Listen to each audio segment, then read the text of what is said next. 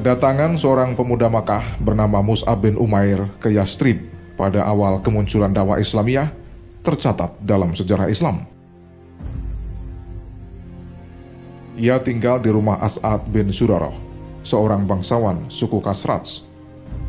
Di samping menjadi tempat tinggalnya, rumah tersebut dijadikannya pula tempat menebarkan dakwah Islamiyah dan menyampaikan berita gembira mengenai Muhammad Rasulullah.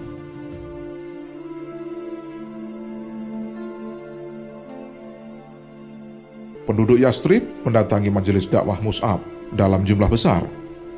Mereka sangat terpikat dengan gaya bicaranya yang menawan. Keterangan-keterangan yang jelas dan masuk akal. Kehalusan budi pekertinya dan sinar iman yang selalu memancar dari wajahnya. Tapi di atas segalanya itu, yang lebih menarik hati mereka ialah ayat-ayat Al-Quran yang dibacakan Mus'ab di sela-sela pembicaraannya. Ia selalu membacakan ayat demi ayat, runtut, tanpa celah. Dengan suaranya yang merdu serta alunan yang manis menawan, lunaklah hati orang-orang yang tertutup. Mereka bercucuran air mata. Hati mereka dipenuhi rasa penyesalan. Suatu hari As'ad bin Surarah pergi dengan tamunya Mus'ab bin Umair memenuhi kelompok Bani Ansyal lalu duduk di pinggir sebuah telaga di bawah pepohonan kurma. Mus'ab dikelilingi orang-orang yang sudah masuk Islam dan orang-orang yang ingin mendengarkannya berbicara. Usaid bin Hutair dan Sa'ad bin Mu'adz adalah dua pemimpin Aus. Mereka memperoleh berita bahwa seorang dai dari Makkah tinggal dekat kampung mereka. Yang melindungi dai tersebut adalah As'ad bin Suroroh, keluarga dekat Sa'ad bin Mu'adz, yaitu anak bibinya sendiri. Kata Sa'ad bin Mu'adz, Hai Usaid, sebaiknya engkau datangi pemuda Mekah itu. Dia telah mempengaruhi rakyat kita yang bodoh-bodoh dan menghina Tuhan kita. Cegahlah dia, beri peringatan supaya jangan menginjak negeri kita lagi sejak hari ini. Usaid mengambil tombaknya, lalu pergi ke kebun di mana Mus'ab berdakwah. Ketika As'ad bin Surarah melihat kedatangan Usaid, dia berkata kepada Mus'ab, Kebetulan ya Mus'ab, itu pimpinan kaumnya datang. Seorang yang sangat cemerlang otaknya dan sangat sempurna akalnya. Itulah Usaid bin Hudair. Jika dia masuk Islam, akan banyak orang yang mengikutinya. Mohonlah kepada Allah subhanahu wa ta'ala dan bijaksanalah menghadapinya.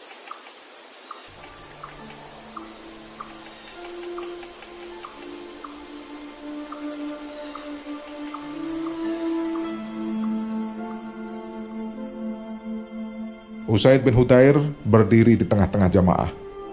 Dia memandang kepada Mus'ab dan sahabatnya As'ad Zuroroh sambil berkata, Apa maksud tuan-tuan datang ke sini?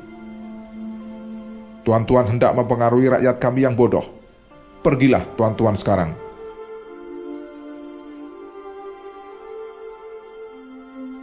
Mus'ab lalu menoleh kepada Usaid dengan wajah berseri-seri. Dengan gayanya yang simpatik dan menawan, ia lalu menjawab, Wahai pemimpin, maukah Anda mendengarkan yang lebih baik dari itu? Silakan duduk bersama kami, mendengarkan apa yang kami perbincangan saat ini silahkan ambil jika Anda suka. Jika tidak, kami akan meninggalkan Anda dan tidak kembali lagi ke sini.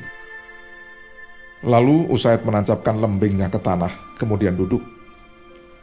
Musa mengarahkan pembicaraan kepadanya tentang hakikat Islam sambil membaca ayat-ayat Al-Quran di sela-sela pembicaraannya. Rasa gembira terpancar di muka Usaid. Lalu dia berkata, Alangkah bagusnya apa yang kamu katakan dan yang kamu baca. Apa yang kamu lakukan jika kamu hendak masuk Islam? Musa lalu menjawab, Mandilah, bersihkan badanmu, bersihkan pakaian, dan ucapkan syahadat. Sesudah itu, mari kita sholat dua rakaat.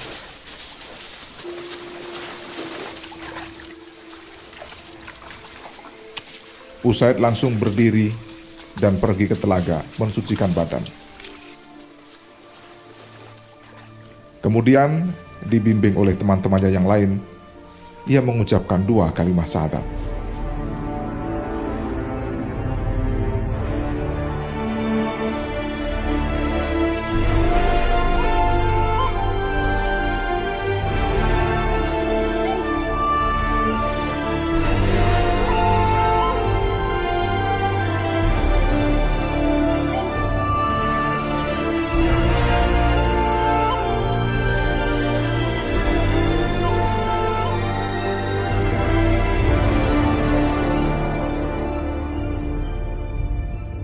Mulai hari itu bergabunglah ia ke dalam pasukan berkuda Islam.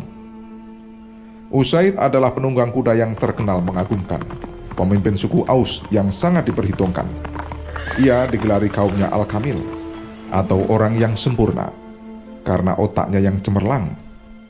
Dia menguasai pedang dan pena secara sempurna. Sebagai penunggang kuda yang cekatan, dia juga memiliki ketepatan memanah. Dengan Islamnya Usaid menyebabkan Sa'ad bin Mu'adz masuk Islam.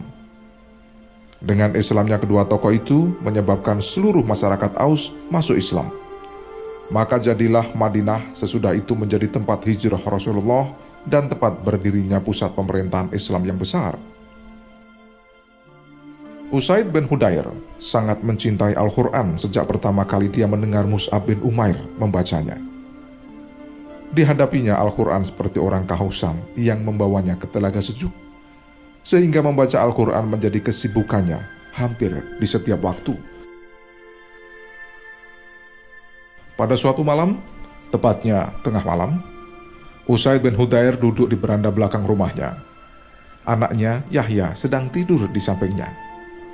Kuda yang selalu siap sedia untuk berperang visabilillah ditambah tidak jauh dari tempatnya duduk. Lalu ia membaca Al-Quran. Mendengar bacaan tersebut, kudanya lari berputar-putar hampir memutuskan tali pengikatnya. Ketika Usaid diam, kuda itu diam dan tenang. Usaid melanjutkan bacaannya. Lalu kudanya lari dan berputar-putar pula lebih hebat dari semula. Begitu terus selama beberapa kali. Usaid khawatir anaknya akan terinjak kuda, lalu dibangunkannya. Ketika dia melihat ke langit, terlihat olehnya awan seperti payung yang sangat mengagumkan. Belum pernah ia melihat hal seperti itu sebelumnya. Payung itu sangat indah, berkilat-kilat, tergantung seperti lampu memenuhi ufuk dengan sinarnya yang sangat terang. Awan itu bergerak naik hingga akhirnya hilang dari pemandangan.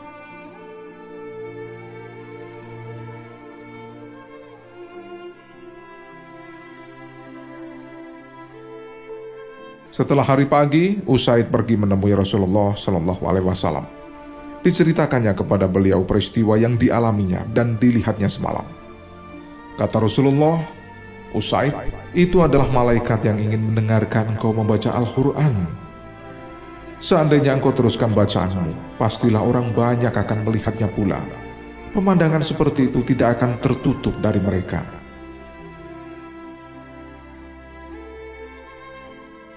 Rasulullah pernah berkata tentang pribadi Usaid. Dia sangat bersih dari yang bersih, sangat halus dari yang halus, penuh iman ketika membaca Al-Quran atau ketika mendengarkannya. Ketika Rasulullah berpidato atau berbicara, dia sangat rindu hendak menyentuh tubuh Rasulullah, merangkul dan mencium pipi beliau. Pada suatu hari, dalam sebuah pertemuan, Usaid mengejutkan orang banyak karena ia datang sambil membawa tombak.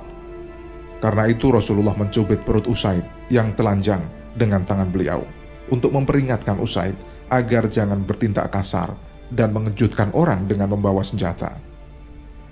Lalu kata Usaid kepada Rasulullah, Mengapa Anda menyakitiku ya Rasulullah? Rasulullah lalu menjawab, Balaslah hai Usaid. Anda memakai baju, sedangkan aku Anda cubit tanpa memakai baju. Rasulullah lalu menyingkapkan bajunya sehingga kelihatan perutnya. Tanpa disangka, Usaid lalu memeluk dan menciumi perut Rasulullah. Sesudah itu Usaid berkata, Ya Rasulullah, gini terlaksanalah keinginanku yang terpendam sejak aku mengenal Anda.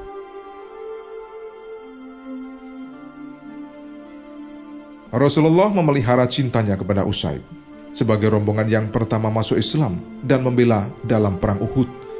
Sehingga saat itu Usaid mendapat tujuh luka yang sangat besar. Rasulullah pun tahu derajat dan kedudukan Usaid di kalangan rakyatnya. Karena itu apabila Rasulullah memohonkan syafaat bagi seseorang, beliau tidak lupa memohonkannya pula bagi Usaid. Suatu ketika ia datang kepada Rasulullah. Lalu diceritakan kepada beliau seorang pemilik rumah kaum Ansor yang miskin dan membutuhkan santunan. apalagi ia adalah seorang wanita. Rasulullah saat itu berkata, Ya Usaid, engkau datang kepada kami ketika harta kami telah habis kami nafkahkan.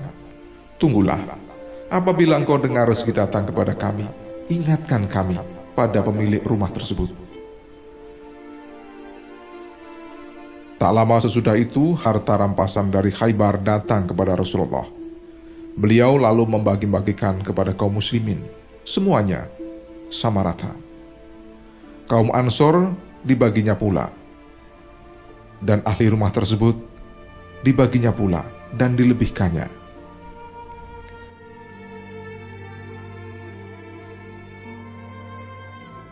Usaid bin Hudair wafat saat pemerintahan Khalifah Umar bin Khattab. Ia saat itu wafat dengan meninggalkan hutang 4.000 dirham. Ahli warisnya bermaksud menjual tanah untuk membayar hutang-hutang tersebut. Ketika Khalifah Umar bin Khattab mengetahui hal itu, beliau berkata, Jangan biarkan anak-anak saudaraku Usaid ditinggalkan dengan kondisi hidup miskin. Khalifah Umar bin Khattab lalu meminta kesediaan orang yang berpiutang agar dia sudi dibayar dengan hasil panen selama empat tahun dengan cicilan seribu dirham setahun. Itu semua dilakukan Umar bin Khattab untuk menghormati pengorbanan Usai bin Hudair ketika berjuang membela agama Islam.